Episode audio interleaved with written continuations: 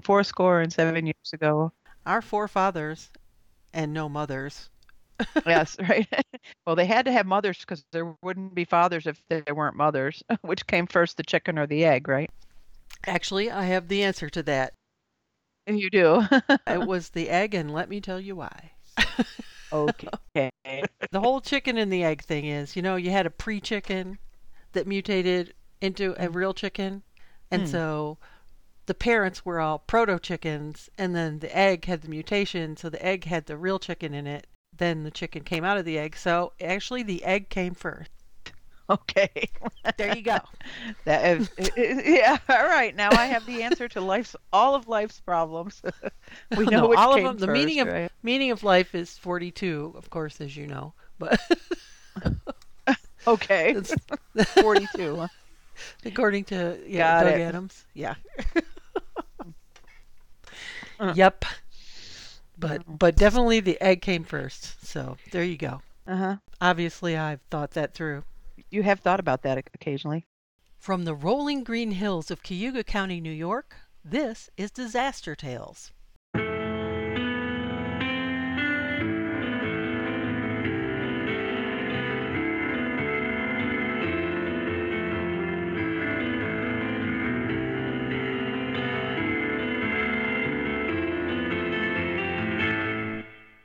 I'm Kate Fairweather. My co host today is Barb Lonsky. What have you been doing, Barb? So I was doing a little bit of research this morning, just kind of looking at some different stuff. Mm-hmm. And I was looking at the coastline erosion on the Louisiana coast. They've lost nearly 2,000 miles of coastline. And they have attempted to correct it by putting in artificial barrier reefs. But the water line has risen because of the levees and the oil industry taking volume out of the subterranean area. So the Gulf is actually sinking, and so the land is sinking with it. Over the hmm. last 80 years, there's been 2,000 miles lost. And, and I look at where I lived. I used to live in Violet, Louisiana, which is down the road. They call it down the road from New Orleans, down the road from Chalmette. Delacroix Island was the end of the world, they used to call it because it was like where you met the Gulf and the Mississippi River came in together. And most of that is underwater now.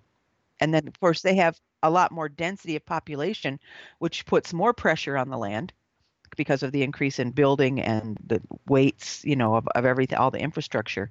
And the people themselves are fatter because they eat a lot of Cajun food. But so that, that extra it, weight causes it causes it to sink. Too. And that extra so weight from all that Cajun food is causing the entire state to sink.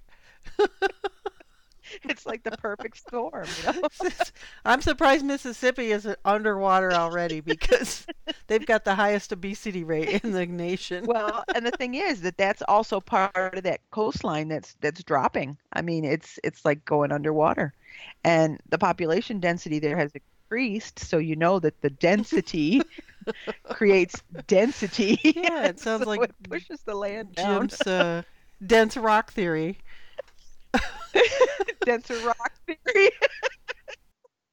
Which he told me there actually is a website that talks about that. It's actually something that they've researched. So he was really right. It's crazy. so how so, could he have been right?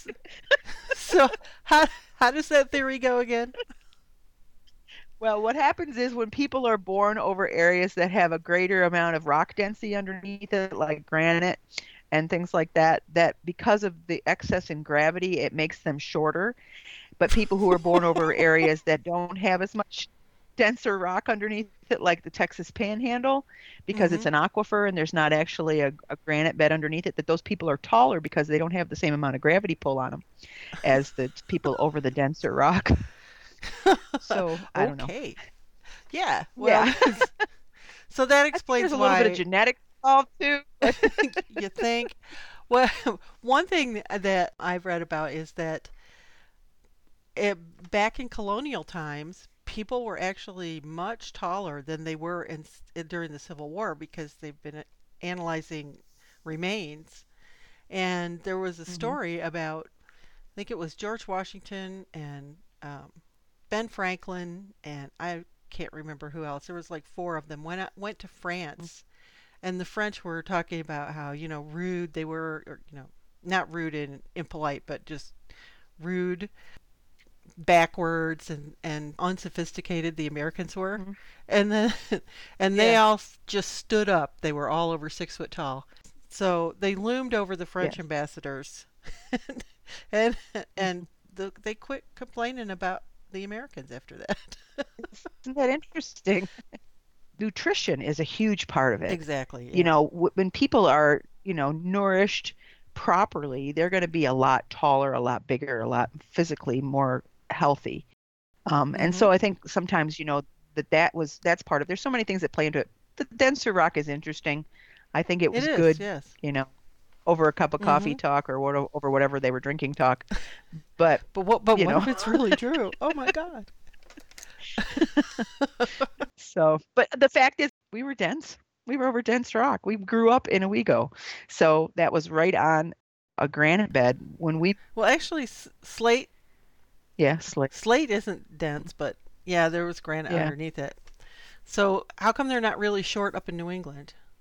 Well, they are. Yeah, they are.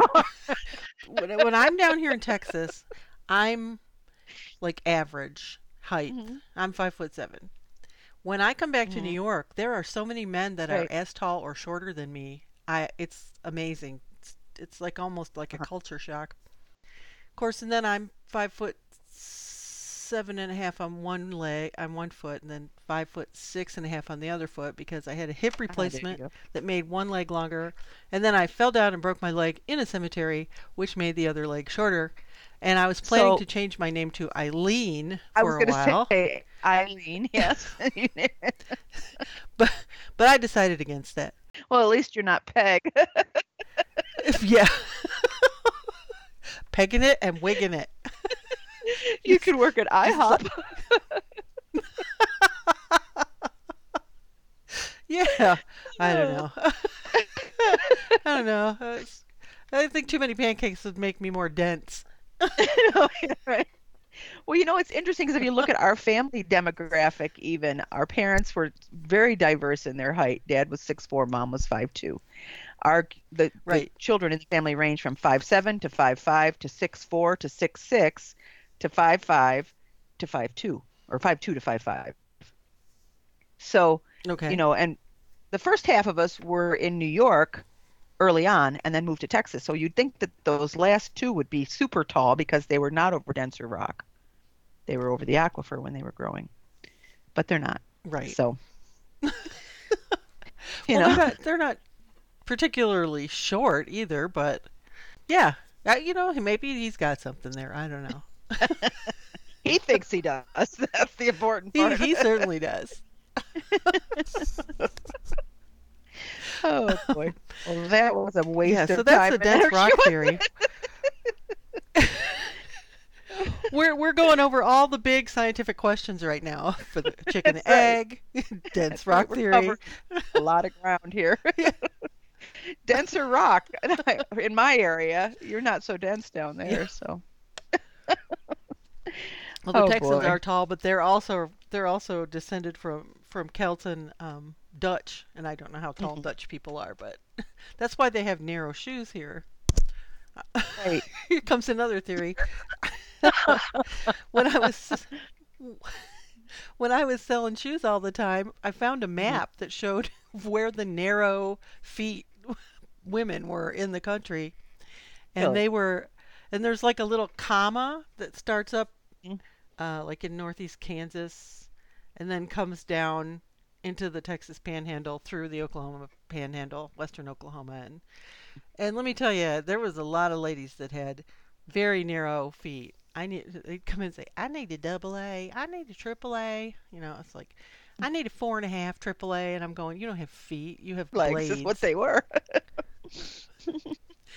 the West Texas bird legs. Their hair doesn't move in the wind. Mm. Their legs are very thin. Doesn't matter what they. They can be skinny. They can be fat. They can look like a, a freaking lollipop. They Better than egg like- on a stick, I guess. I don't know. Oh, I can't remember anything. Yeah, well, basically it is. I got a stick, except their hair's better. But you know, I think about too the fact that Well, what do you call those? feet Oh, come from walking in cow manure. Did you know that? From being barefoot and walking in cow manure. God, that explains a lot. Are you, That explains a lot. Well, at least I don't look like a Tootsie Pop. So- but yeah, my feet are.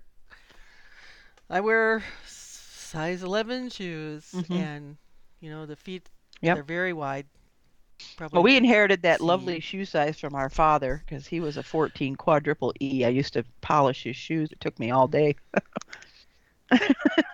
Oh gosh, yes. Here, go go clean my boots. I'll be back next week. Yeah. So, that took hours. How many cans of saddle soap did it take? Yeah, that was always and and he never showed us how to do it. So I'm scraping off concrete, you know, and mortar and and I'm and I'm putting the the wax on over what's left of the mortar because Right. I can't get it all Yep. off. So It was a challenge. yeah. So at least they were Yeah. shiny in places. Well, he used to say he measured the strength of his children by how many of his shoes they could pick up. So that was his. That was his. Well, there you go. And he put our littlest sister into his shoe after she came home Yep. from the hospital and she fit. Sure did. Craziness.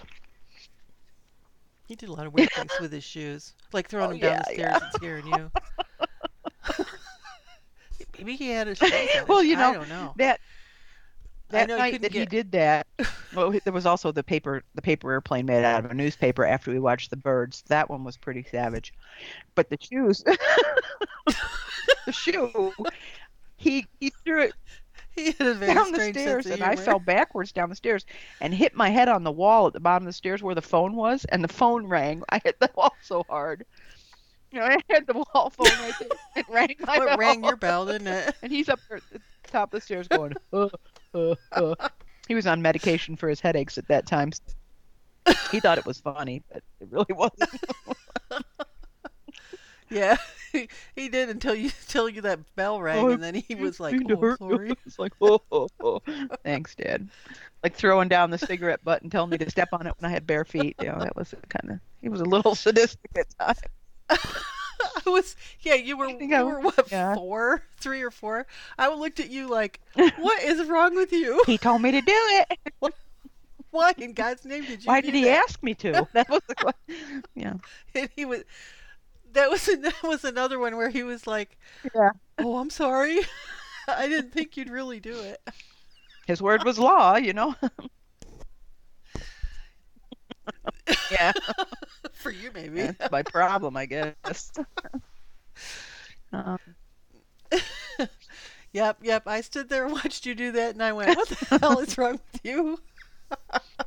but you were, yeah, you were very small. and You did what Daddy said, and he did. He never dreamed you'd actually do it.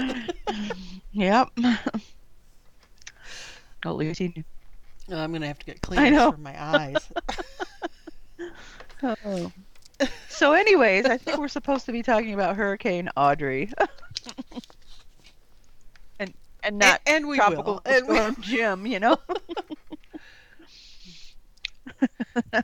Either one of them. either one of them. This book on Hurricane Audrey that you sent me was like, oh, incredible, heartbreaking. Yeah. Well, when you were talking about the coastline, I know that Bob Sheets, when he was working for NOAA, for the Hurricane Center, after every hurricane, he'd go and take picture aerial photographs Right. of the coast. And just in the time that he was doing that, which I don't know how many years it was, it wasn't maybe 10. I don't know. I'd have to look it up. But, um, and I should have because that's what we're doing here. But he's he's recognized that a, most of our east coast and the Gulf Coast has had a lot of land loss Right. because of the hurricanes. They either they either grind out. I know that um, in North Carolina, I was down there for a hurricane, and there was a road that went to the Mhm. Outer Barrier Islands, and it was completely. It's like somebody somebody took a mixer and just Hmm. ground it away and they were trying to decide whether or not they should rebuild it or put in a bridge. And of course, they decided, well, bridge would be too expensive, so let's put in something else that'll Right. disappear next time there's a hurricane. But I'd like to, uh, I'd like to see, look at Bob's, Bob Sheets' picture. Yeah. I looked at a bunch of different maps that they had. And actually, there was an article on Vox about the coastline erosion which is where I got some of the information from. The maps were startling. Houma, which is in Thibodaux Parish, was underwater. That was the projection. If they get more than five feet of floodwater, that whole area, you know, it's it's just it's sad because people are so so determined and resilient that they want to stay where they are, which it's your home, I understand. But the fact is, if it's going to wash away the next time that there's a storm, then.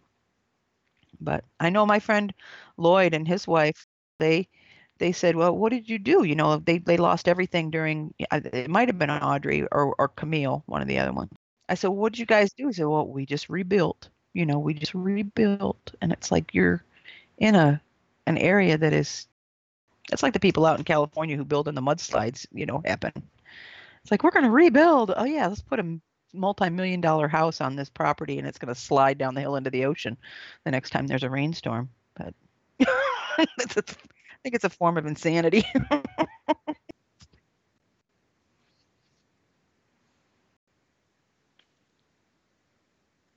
mm-hmm Yeah, it's down the road. They call it down the road. Yeah.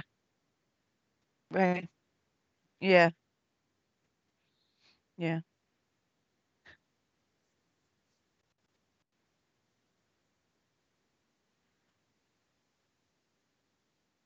Mhm.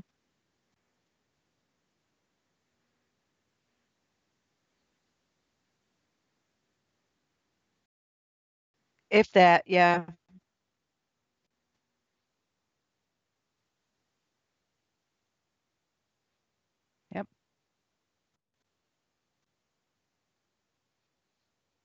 No, Plaquemine, well, Belle Chasse, it's on the it's on the east bank of the river. My friend um, Lloyd used to be a ferry Mm-hmm. operator. Well, he was a ferry maintenance guy, and he lived on the levee right there in Belle Chasse, which is Plaquemines parish. They, I mean, routinely Mm-hmm. they would run the ferry up the river and let the storms come in and then run it back down, but they were underwater a lot. I mean, and they lived right next to the levee and still had water, which Mm-hmm. is pretty unusual. Usually, if you're on the levee or near the levee, it's not as bad. But And I'm looking at a map right now that Houma, shows that Houma's Thibodaux Houma, County Houma, Parish, I'm sorry. Thibodaux Parish. So Ter- Terrebonne Parish um, is almost entirely swamp, hmm according to this Yep. picture. Plaquemines is is swamp. Saint swamp, Bernard is swamped too. and Lafourche. It's waterlocked by the Industrial Canal and Lake Pontchartrain and the Mississippi. It's waterlocked. So, hmm yeah. Right. So it's Uh-huh. basically an island.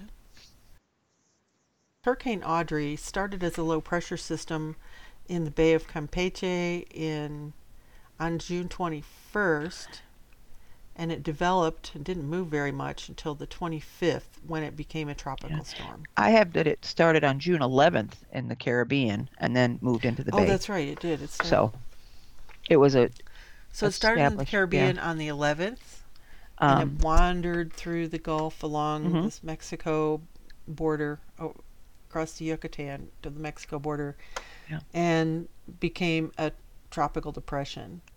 And nobody thought much of it. Sustained winds of 85 when they flew through it. And they thought, well, you know, it's not, the conditions aren't really right for it to develop into anything bad. Because what they do is they look at the water temperature at the surface, winds aloft, where the pressure centers are, and things like that. And they really thought that the Weather Bureau really didn't think a whole Mhm. lot of it until it started moving north on like the 20, around the 23rd, 24th. it kind of lulled me into a sense of security because it was not moving very fast. It didn't seem terribly intense. But by the time it made landfall, they had labeled it a category four, but it was later downgraded to a three in the Gulf of Mexico. It made a direct hit on Cameron Parish. So Port Arthur, Texas was affected. Things to the east of it were affected. But that was where it really did the most devastation. It made landfall early in the morning on the 25th of June, but they had predicted that it wasn't going to make landfall until the 25th, Mhm. late in the afternoon. And so people had prepared for evacuation the night before. They were going to get a night's sleep and then they were going to jump in their cars and head north. But it it intensified in in speed and strength and made landfall probably 8 to 10 hours prior to what they had predicted. And so people were caught totally unaware and totally unprepared. They were in their homes still. They went out to go get in their cars and their cars were underwater. And so they had to deal with the storm as it was at that point, which was devastating. The tidal surge was up to it was 12 feet above flood stage, but it moved in 25 miles from the coast. And so everything in its path, the Gulf just kind of consumed everything. When the eye passed over, then things, the winds reversed and it just created even more havoc. So the all the way through from beginning to end, the storm just raked across the land and destroyed things. The peak sustained winds that Hurricane Audrey had were 125 miles an hour, which puts it squarely in the center of a Category 3. And the low pressure, 946 millibars, was the peak of the barometric pressure. But people were killed before the storm even made landfall. There were nine people killed in the Gulf of Mexico when their boat capsized. As the storm moved in and tidal surge began, people just were watching as their loved ones disappeared in the floodwaters. I read so many accounts from this book of Hurricane Audrey by Nola Mae Whitler Ross and Susan McFillan Goodson accounts of family members who survived, maybe one out of 14 or 15 family members, and told the story of how people little by little were just pulled under the floodwaters or trapped in debris or crushed by moving water with debris in it, trapped in barbed wire. Animals were being moved along with the waters. People holding their children and having them sucked out of their arms during the tidal surge that came in, clinging to trees and debris and just trying to survive. When you think about hurricanes, people, oh, I'll have a hurricane party, I'll stay in my house. The water's never gotten this high before. My house has survived all the other hurricanes and then they get in there and then things happen that are different. You're past the point where Well, yeah, and the thing is in a lot of hurricanes, people will get in there or in floods in all kinds of places. They'll say, "Oh, I'll be fine," like Harry Truman on Mount St. Helens, and then they're not. But people get out there and they're not going to they're not going to evacuate and then things start to go to hell and then they want to evacuate and then it's too late well, it's not just too late, but they're calling and expecting first responders, police officers, and firefighters to come get them. I've worked with a woman whose husband was a firefighter in New Orleans, mm-hmm. and she was very upset because he was having to risk his life for people who refused to evacuate. Right. And it's getting now to the point where sometimes they will say, if you're not out of here by now, we're not coming in to get you. Right. Because why should they risk their lives?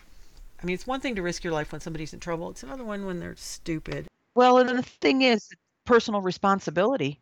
I mean, if they're not willing to take the responsibility for themselves, why should someone else risk their life? Well, yeah, and you don't want people to die. You want to be able to rescue them, but at some point you got to protect yourself.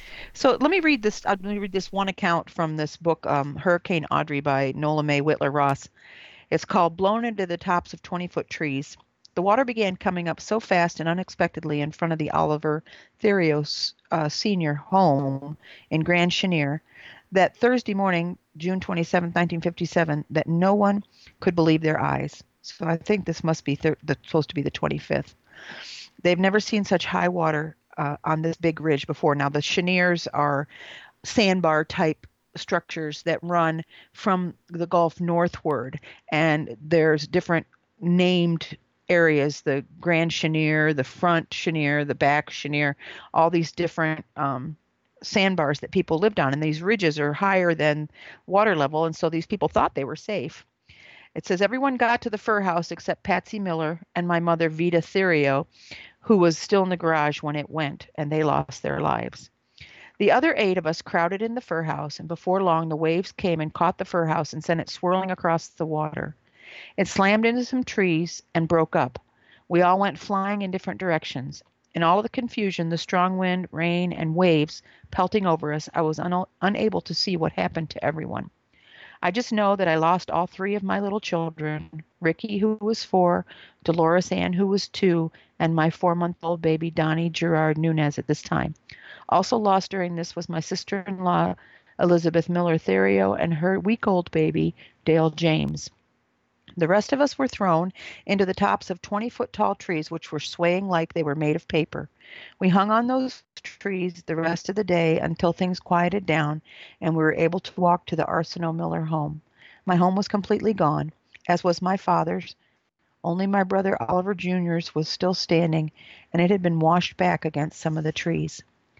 The postscript those that lost their lives in this household were Mr. Oliver, uh, Mrs. Oliver Therio, Mrs. Oliver Therio Jr., Ethel Patsy Miller, and the children of Ace and Loretta Nunez, Ricky Jerome, Dolores Ann, and Donnie Gerard.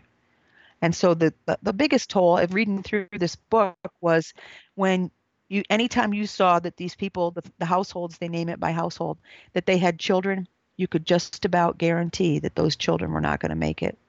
And it was just tragic.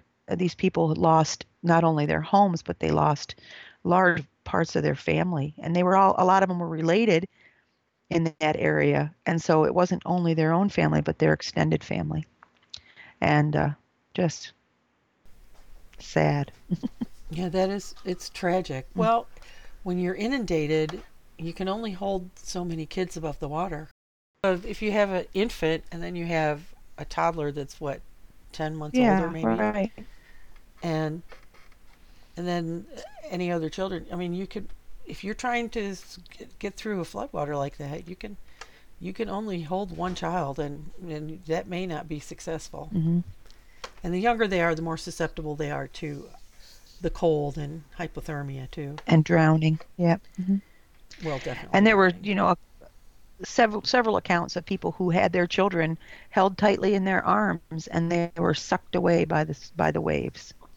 You know, mm-hmm. and you know, it just heartbreaking and then of course a lot of them because it was a the Gulf storm surge moved in and then went back out. They never found a lot of them. Mm-hmm. And yeah, that was something that was just t- to think, okay, well, it's one thing to to know that your child is no longer with you and that you have seen them and you can have a funeral for them, but to not even have a confirmation of that. There's this one section in this book also. It's called "The Final Cry from the Marsh," And this person says, One of the saddest memories of Hurricane Audrey, says Charles Hackett, who lived near the Gibbstown Bridge at the edge of the marsh, was when just at dark the mothers who had their babies pulled away from them by the raging waves would come to the edge of the marsh looking for their missing children. They could see nothing, but they could hear the lonesome, heart wrenching cries of hundreds of nutria out in the vast dark swamp.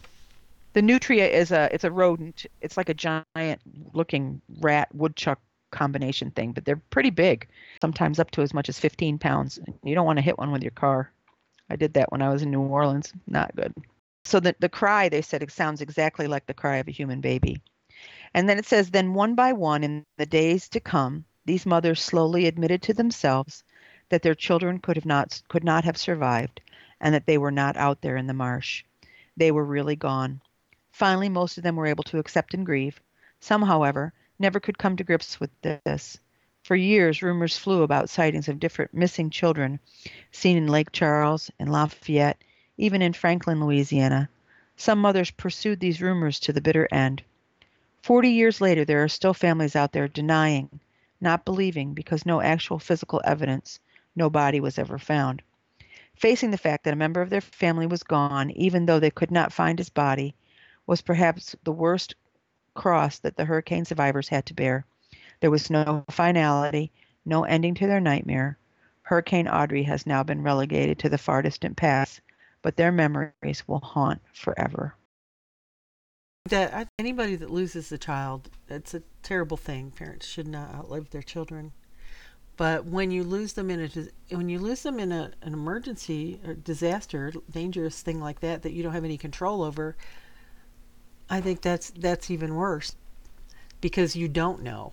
A, a lot of times you will never find it, find the remains and and a lot of people even when their children are go missing and uh, they they still believe they're alive until right. they actually come up with a body. And I think survivor guilt is another thing that is just you know, I know I've worked with hospice some over the years, and people, when you lose somebody, you know, there's that survivor guilt. Why couldn't it have been me? You know, especially when it's a child. You're you're thinking, oh, if I had just done things differently, or why couldn't they have taken me and not that child? And that's another you're you're dealing with the the loss of everything you own you're dealing with the loss of a child then you're dealing with the guilt of the fact that you actually survived and it's just amazing the strength that these people have in these situations where they can actually get through that portion of their life and actually be able to function beyond it. And some don't. Some struggle with you know those things and never get beyond it. Not only is there survivor's guilt but when you're when you have a loss like that, there's actual physical pain that you feel. Uh, when you break up with somebody and you're depressed and and it feels like your heart is broken, it's because mm-hmm. you feel have physical pain. And there is actually a there is actually a clinical uh, condition called broken heart syndrome. We have a friend, a pastor friend of ours, who lost his wife of 40 some years and she died uh, just a really cancer, long term care, you know, just a really horrible thing.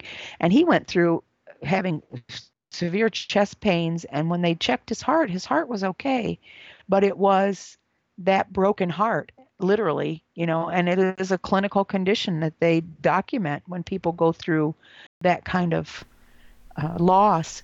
And it's interesting because some of the some of the people that went through the storm, actually who have survived the storm, there was it says there was a number of people who survived the hurricane only to go to their heavenly reward within a short time after Hurricane Audrey, and whose families attributed their deaths to the problems developed in Audrey. Among them were, and then it lists the names of the people, but some of it was heart failure, some of it was just severe depression. I think you know that they weren't able to get past it.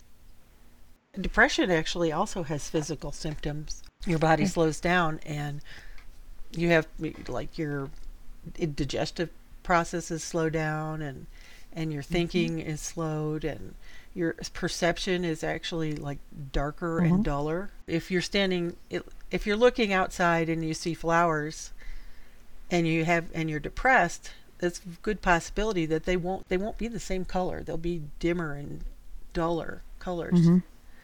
but i know you know you have anxiety attacks and that can give you chest pains and and just stress and anguish all of those things can right. cause physical effects and the thing is i've learned you know through working in in hospice and working in the medical profession for years that grief is a process it's not something that you attain a point where you stop grieving grief continues on the effect of grief will diminish over time if it's dealt with properly. But if it's not dealt with properly, then you can experience those physical symptoms and it can actually cause you to have health problems over the, the period of time that you're going through it. Nobody can tell you how long or how to grieve. It's an individual thing. It's something that each person has to come to terms with in their own heart, in their own mind, in their own psyche. I think in this country, that's something that people are expected. Oh, well, you know, you lost all everything you had in a hurricane and you lost some of your children and get over it. Well, no, you're never going to get over it. The, the effect right. of it will diminish over time, but you're never going to get over it. That's why when they talk about Hurricane Audrey, people spoke in terms of before Audrey, BA, and after Audrey it, it was such an event in that area of the country and the people that experienced it that it became a, a, a point of um, t- setting a timeline.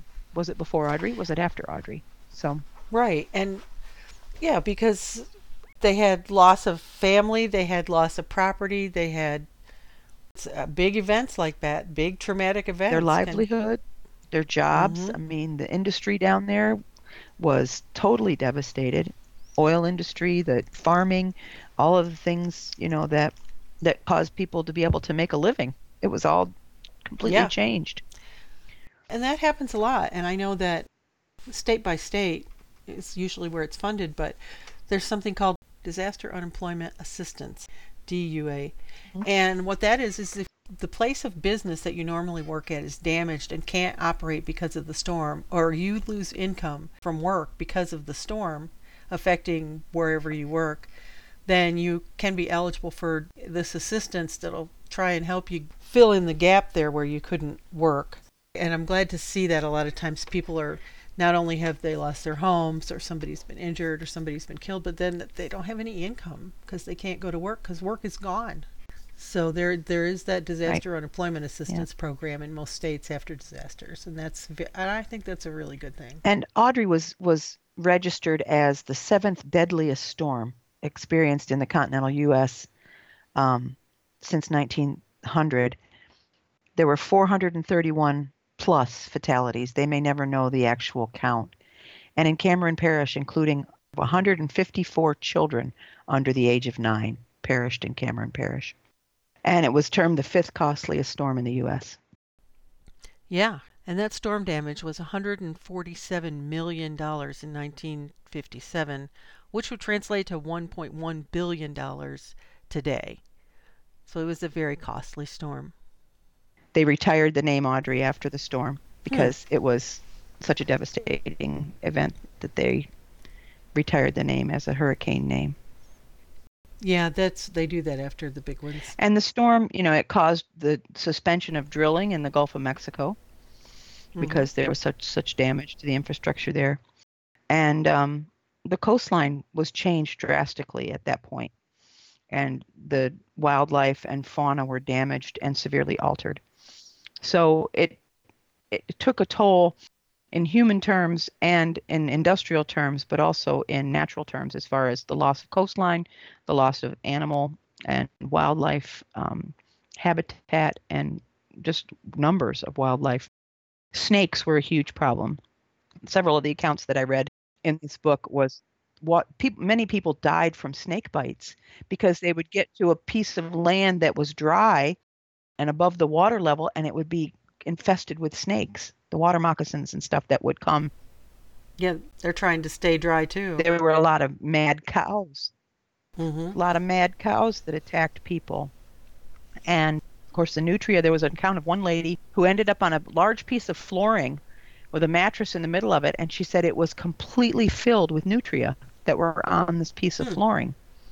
And so she shared it with the nutria, who cried all night long. She said it was like a bunch of babies sitting around her crying. Oh my gosh.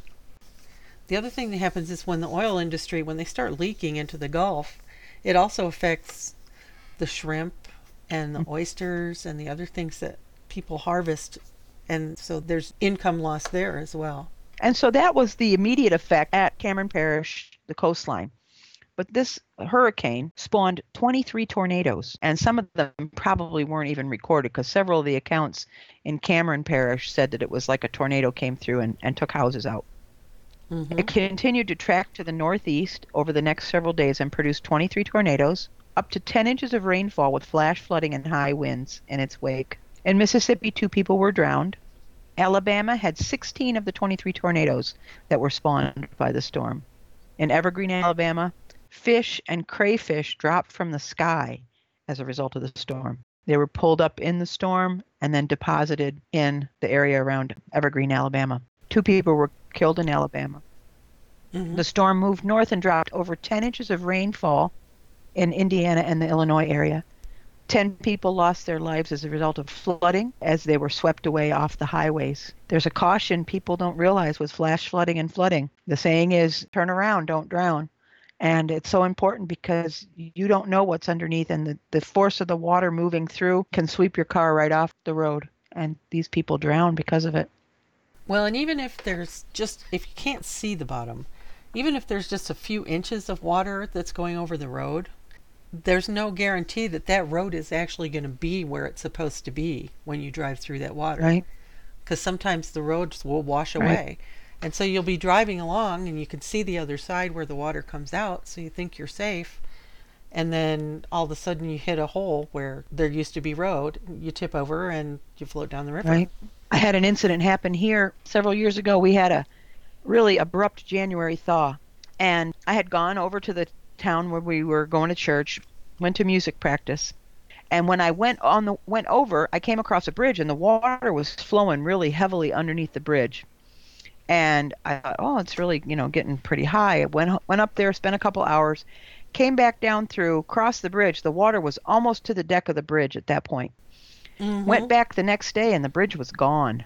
It had completely undermined and washed the bridge down the, the stream. And so people don't recognize or realize the power of water and how much it can move. Yeah, and even if you're not going through it, the fact that it undermines foundations and pilings and mm-hmm. bridge work and I know that I know that I was in Florida in 2004 and I was in a hotel that was right on the beach and they evacuated us for Hurricane Frances. Well, first thing that happened was somebody comes over to me and says, "Come over here and look at the TV." And I did, and they said, "Isn't that Jim Cantore in front of your hotel?" And I went, "Oh crap!" Because if you see Jim Cantore, you know You're in you trouble. don't need to be there. So that we went, we were evacuated, came back. The entire hotel looked like uh, like egg crates. It had, it was there was nothing there but the concrete rooms, and the bottom of it was undermined so badly that was going to tip over. So they had to destroy the entire hotel. And so I learned two lessons. One, if you're on the shore and there's a storm coming, you need to not be there. And the other thing is, if you see Jim Cantore, it's time to leave. Right. I've seen some of his footage where he's blowing away in those storms. Blew his hair clean I know. off. He's clean bald on top He used to have lots of hair. So this storm, you know, it, it hit the, the Gulf Coast, it moved up into Alabama, but then it continued to move northward and dropped over 10 inches of rain in Indiana and Illinois area. 10 people lost their lives as a result of flooding and being swept away off the highway. In Onondaga County, in the town of Skaneateles, New York, which is just about 25 minutes from where I live, six lives were lost by drowning and traumatic injury from debris. Two boys were playing in a lake and drowned, and then um, the traumatic injury was from like trees falling and electrocutions. The tropical depression continued into Canada, where 10 people were killed in Montreal. Nine of those deaths were due to weather-related auto accident. The devastation and the effect of the storm damage the, as it that passed through the north was because of an intensification of the storm. It was downgraded to a tropical storm on June 28th, but a cold front uh, caused Audrey to re-intensify into an extratropical cyclone, and then it further intensified after encountering another cold front over the Great Lakes six hours later. The secondary effect caused the storm to pack hurricane force winds up through central New York into New England and up into Canada. Audrey's storm surge began to recede about 10 hours after landfall, and it was back to normal about a day and a half later. But the lives of many And that's in, in Louisiana. in Louisiana, right? in Louisiana, uh, the results of many lives were changed forever because of the loss of life, the loss of homes, infrastructure, and things like that. Yeah, and that's something else you may not think about is you when you have a disaster where your homes are damaged, you also have damaged infrastructure. So you lose your power, you lose your telephone, you use your cell phone towers, you lose bridges, you lose roads, you lose hospitals and The ability to preserve food, right. refrigeration, and cooling. Yeah, because the Mhm. power goes out. You may have spills when there's failure of containers that have hazardous materials in them. hmm The supply lines for grocery stores, you don't have the ability to bring food in, and or keep your medication refrigerated or whatever needs to be done there. And uh, so, Mhm. Nightmare, which is why they call them a disaster. Normally, when a hurricane hits the coast, it Mhm. loses power as it goes uh, over land because it doesn't have that warm, moist air that keeps coming up Mhm. and circulating in the storm. But when all that warm, moist air came up and hit that those cold fronts, it actually caused more turbulence in the air and and a lowering of the barometric pressure, and that caused the winds to be higher, and all the rain caused the flooding. All the moisture from the Gulf hitting that cold front dumped the moisture out onto the ground, so that's why you had all the flooding. It's not normal for a storm like Audrey to happen because normally once they come up ashore, they lose power and they turn into thunderstorms that produce some tornadoes and then they turn into flooding rain and then just rain. Mhm. But in this one, Audrey hit that extra energy two different times, and so it traveled all the way across the eastern mm-hmm. United States into Canada, which is very rare. we had a, a neighbor who lived down the road from us who said he was in Auburn trying to go through Auburn, which is about 20 minutes from where we live. And he said that they couldn't even pass through Auburn because there were trees down everywhere and the power lines were down from the storm when it came through. So, one of the things I noticed about Audrey in the Cameron Parish area is that the Louisiana Power Authority did not want to restring lines and put power back into that area because it had gotten lost. And Governor Long went to bat for them and said, You're going to do this and you're going to take care of these people. And so then they had to restore the power to that area because they Mhm. said, Well, you know, it's it's just they shouldn't be living there because the potential for a hurricane. But that wasn't their decision. and so the governor really went to bat for them. Yeah, that was Huey Long, and he was he was the kingfish. That's right. That's what they called him. Yep. The People in. Louisiana love him. The I know. Longs were wonderfully kind to the people of Louisiana because they were Louisianans themselves. Right. So- Although his tenure was marked by a lot of corruption too, and there's still corruption in Louisiana. Yes, there is. I experienced that when I lived there. Mm-hmm. when the Yep, I Yeah. know. Yeah. Well, there's stories. We'll do it in a Hurricane Katrina one, but there's some interesting stories about Louisiana from Mm-hmm. Hurricane Katrina too. and Frederic too. When Frederic went through, it hit Alabama, but the devastation in New Orleans was pretty pretty bad. Yeah, and people don't. You know, New Orleans is really not a place where we should have people living anymore. Back when they first created it, which was May seventh, seventeen eighteen, it was called La Nouvelle New Orleans. Yeah, La Nouvelle, New Orleans. New Orleans. That's how they say it down there, New Orleans. Oh. We're having problems with this, aren't we? Okay, so they said it was founded in the spring of 1718, which is May 7th. So it's been there for a very long time, mm-hmm. but during all that time, it's gotten more and more people. They've deforested more and more of it so that they could build. It's it's basically one big city, the whole uh, surrounding area as well, because of all the trade from the Mississippi and the Gulf. But it's losing altitude. It's getting lower and lower. A lot of it's below sea level, and planners and responders try to encourage people that if you're in a place that gets the same disaster over and over again, maybe you need to relocate. And I know it's hard to do because you own the home, it's your home, you have friends and family, you have your job. So it's, it's difficult to do, but sometimes, I mean, it's not, a lot of New Orleans is not going to be there over the next 50 years, and people are going to have to do something else. Well, and the thing that's it's interesting uh, from living in that area, which I did for several years, the spirit of people is what keeps them in those situations, I think, because it is a familial thing. My family's always been here. We're going to stay here. Uh, We are New Orleans people. We are, you know, we are Cajuns. We Yep. are these it's like a tribal type mentality where you know, this is the way we are. This is the way we've always been, and we're not going to change. And they are some stubborn people. Uh, And you'll find them anywhere in the country, not just in New Orleans. oh, Texans have the same kind of mythos. Right. Yep. And so, you know, it's a it's a, a personal thing. This is our city. This is our area. This is where we have our roots. And even if the roots are put down into pretty thin topsoil or swamp.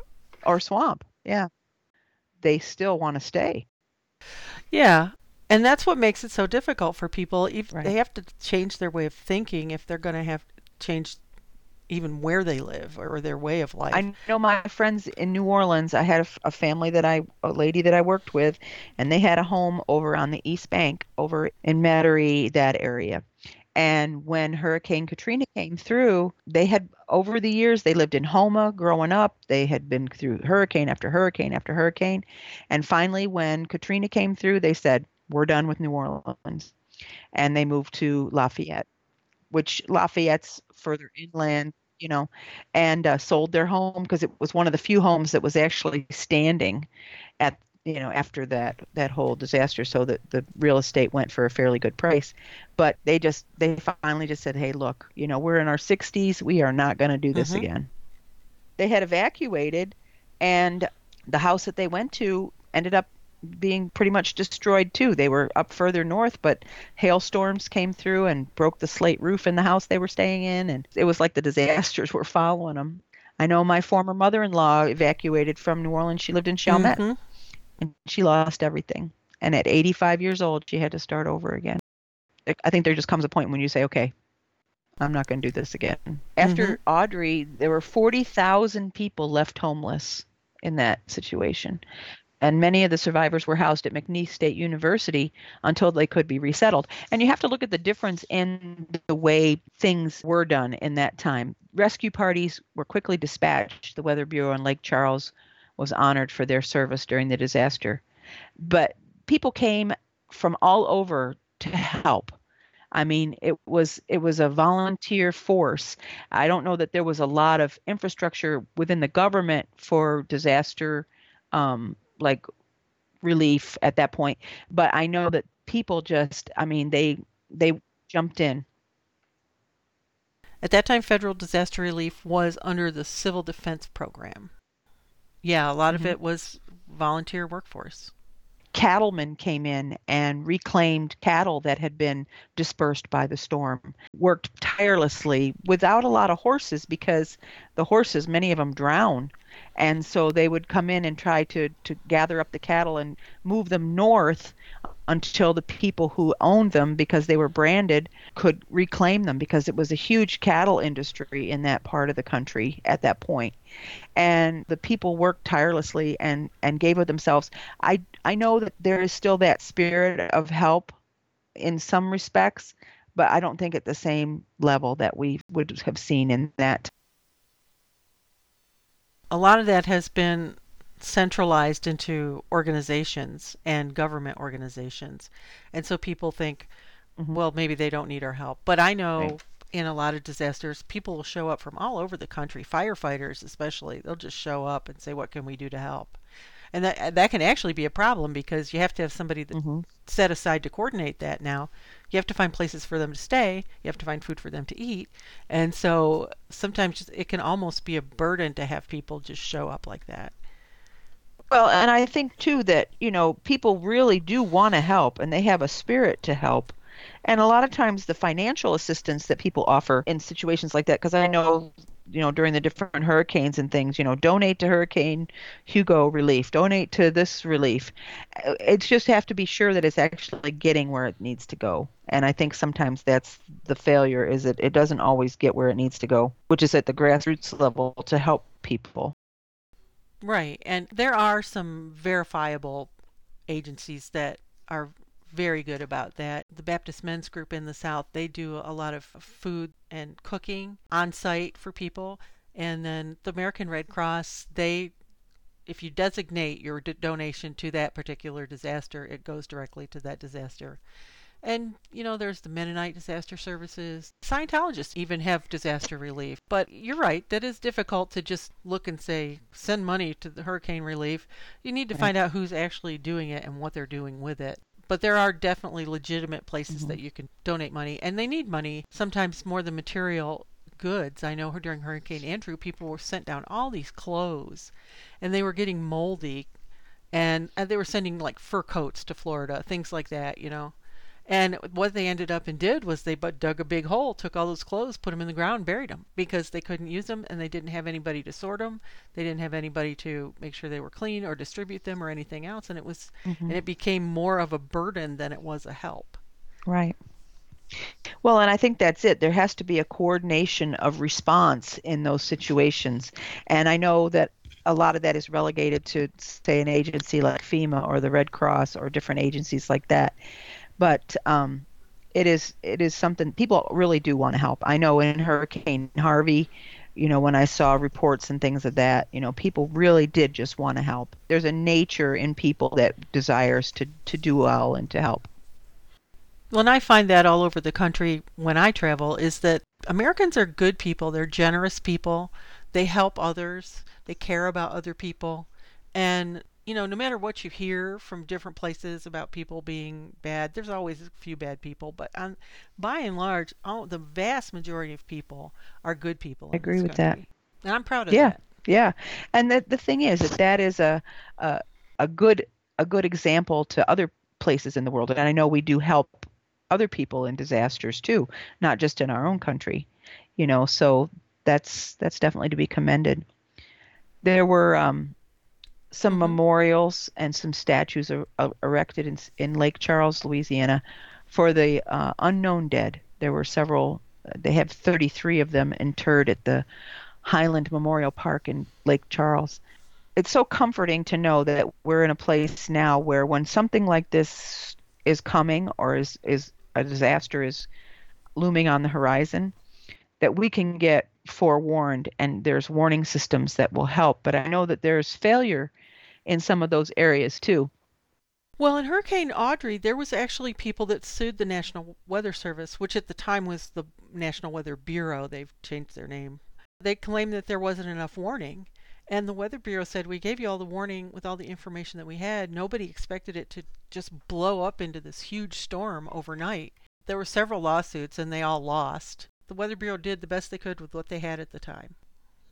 So in 1963, one of the lawsuits that you spoke of, it's actually the, the kind of the beginning lawsuit, mm-hmm. was filed by a, a, gentleman named Whitney Bartie. And I read an account of his family. Um, I think there were six people in his family, and he was the only one who survived. They were trapped on the roof of their house, and little by little, he saw his children being pulled away in the floodwaters, his wife, just, you know, that had to have been the most devastating thing to, to survive and then to ha- know that your entire family was gone. And he filed a lawsuit against the federal government alleging that the Weather Bureau did not provide accurate or proper warning of the effects of the storm. Bartie witnessed the loss of his family as the floodwaters swept them away. The suit was tried, and the Weather Bureau was found to be innocent of wrongdoing in that they gave their best assessment of the storm's effects and the eva- that evacuation orders, like the, the order to evacuate, was outside of the scope of their jurisdiction. That's right. Western District of Louisiana Judge Edwin Hunter presided over the case. He ruled that the Weather Bureau failed to convey the urgency of the situation to those in the coastal area, but errors were unintentional, and therefore the case was dismissed for lack of proof by on the part of Whitney Bartie. So it wasn't negligence. It wasn't negligent. They didn't have the information and not give it to everybody. It was the best they could do at the time. And then subsequently, they lawsuits were filed totaling nine million seven hundred and fifty-five thousand dollars to claim damages, but they were dismissed without trial. Yeah, that's because the first trial was found to be no negligence, and so they any other trial after that for the same thing, they would just not even bother spending the money to do it they were completely dismissed. So, but you know, you think about the people that, yeah, the the, the loss that those people experienced. Mm-hmm. I would probably seek some type of compensation if I felt like somebody didn't tell me. But there again, they had no way of knowing, especially with the kind of weather prediction and the you know radar wasn't even introduced until I think the following year. Yeah, and our satellite, of course, didn't go up anywhere near. It was 1957. Sputnik was up there. That was it. Yeah, and 59, I think they launched the first. That was on my birthday, actually, January 31st, 1959. So it was not so much a failure, just an, an inability to really accurately predict because the storm sped up to between six and 10 miles an hour from when they initially mm-hmm. projected that it was going to make landfall. So that made the difference. When things change that quickly with the Weather Bureau and you don't have the tools we have now, you don't know that's, you can't even guess that's going to happen. Even now, hurricanes do stuff we can't predict with all the tools that we have. Yeah, it's interesting. You know, initially we were talking about what came first, the chicken or the egg. In this book, there's a little picture in there. It says, What came first, the chicken or the egg? What came first, the water or the wind? And so the effects of the storm, which was more devastating, which was the most potential for danger and disaster, was it the water or was it the wind? And as it turns out, I think the answer is that it was equally devastating, the water and the wind. Okay, well, we pretty much covered Audrey now, yeah. and lots of other things. but Louisiana is chronically flooded and gets hit by a lot of hurricanes. Yes, but there's definitely. a lot of great people there. I know. I've I've worked there enough. They're terrific. I'd like to thank McMinn for the review. If you'd like to leave a review, iTunes is the best place for that. To find out more about Disaster Tales, visit our website at www.disastertales.com. Thank you for listening.